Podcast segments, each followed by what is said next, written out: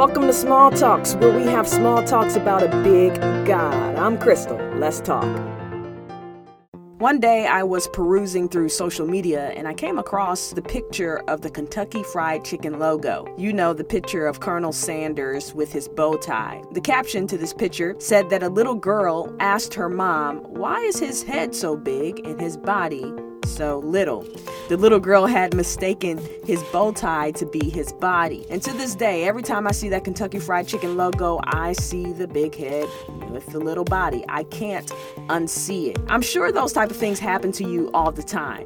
Once something is brought to your attention, you can't unsee it. The most popular example of this is when you buy a new car and you start to see it everywhere. Now, this is no coincidence. There's actually a scientific term for this.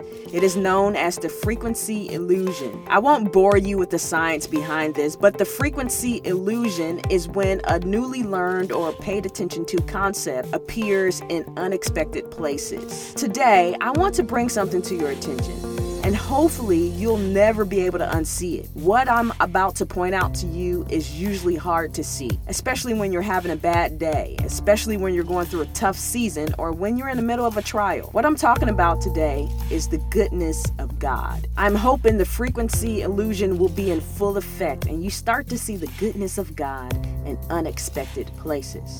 Now, God's goodness can be found in every situation.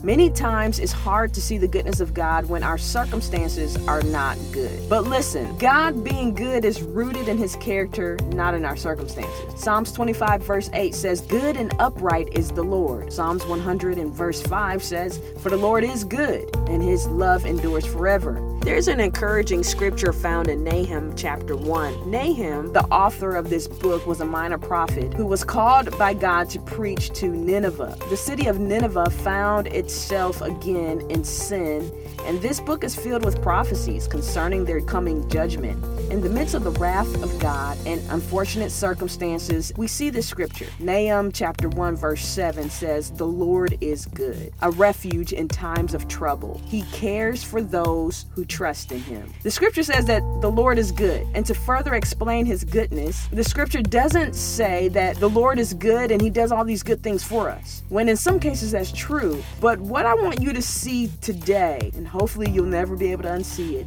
is that in times of trouble, he is good. He is a refuge. The verse goes on to say that he cares for those who trust him. See, when we choose to trust the Lord in the midst of difficult situations, you activate a special type of care from God. That word care literally means to know. So the goodness of God is not just a charitable act from our Lord, as if a random billionaire gives us a large sum of money. No. His goodness is an intimate gift to us. He knows us. He knows what we're going through. He knows the burdens we carry. And because he knows us, he can customize his comfort, his love, and his goodness towards us. Are you in the midst of a difficult situation today? Have you been overlooking the goodness of God? Are you having financial issues, but you still have a roof over your head? That's the goodness of God in your life. Or how about this? Instead of God removing the problem, have you experienced more of him, like more peace, more of his faithfulness, his love? Well, that's the goodness of God. See that, know that, believe that. Whatever situation you find yourself in today, find the goodness of God. I want to extend the same invitation to you that David extended to the hearers of Psalm thirty-four. In verse eight, he says, "Oh, taste and see that the Lord is good. How blessed is the man who takes refuge in him."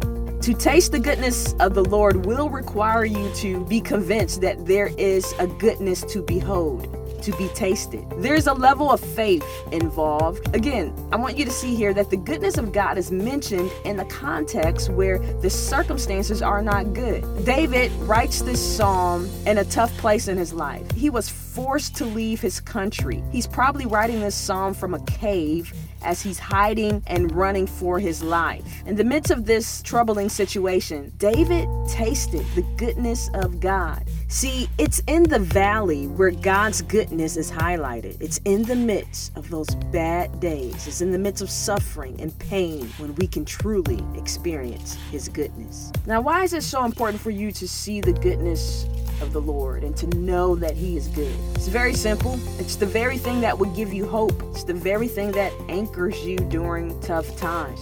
David said in Psalm twenty-seven, verse thirteen, he said, I would have despaired unless I believed that I would see the goodness of the Lord in the land of the living. Is it possible that the reason we sometimes find ourselves in despair or hopelessness or even in depression is because we do not have the faith to believe that in the midst of our difficult situation, the goodness of the Lord is going to show up? I urge you to see the goodness of God in your life. Because once you see it, I promise you, you won't be able to unsee it. It will be the thing that sustains you through crisis. My prayer for us is that we will be able to declare on our bad days that we have a good God. Let's pray. God, your word says that goodness and mercy will follow us all the days of our lives. May we look for your goodness in every situation. In Jesus' name, amen.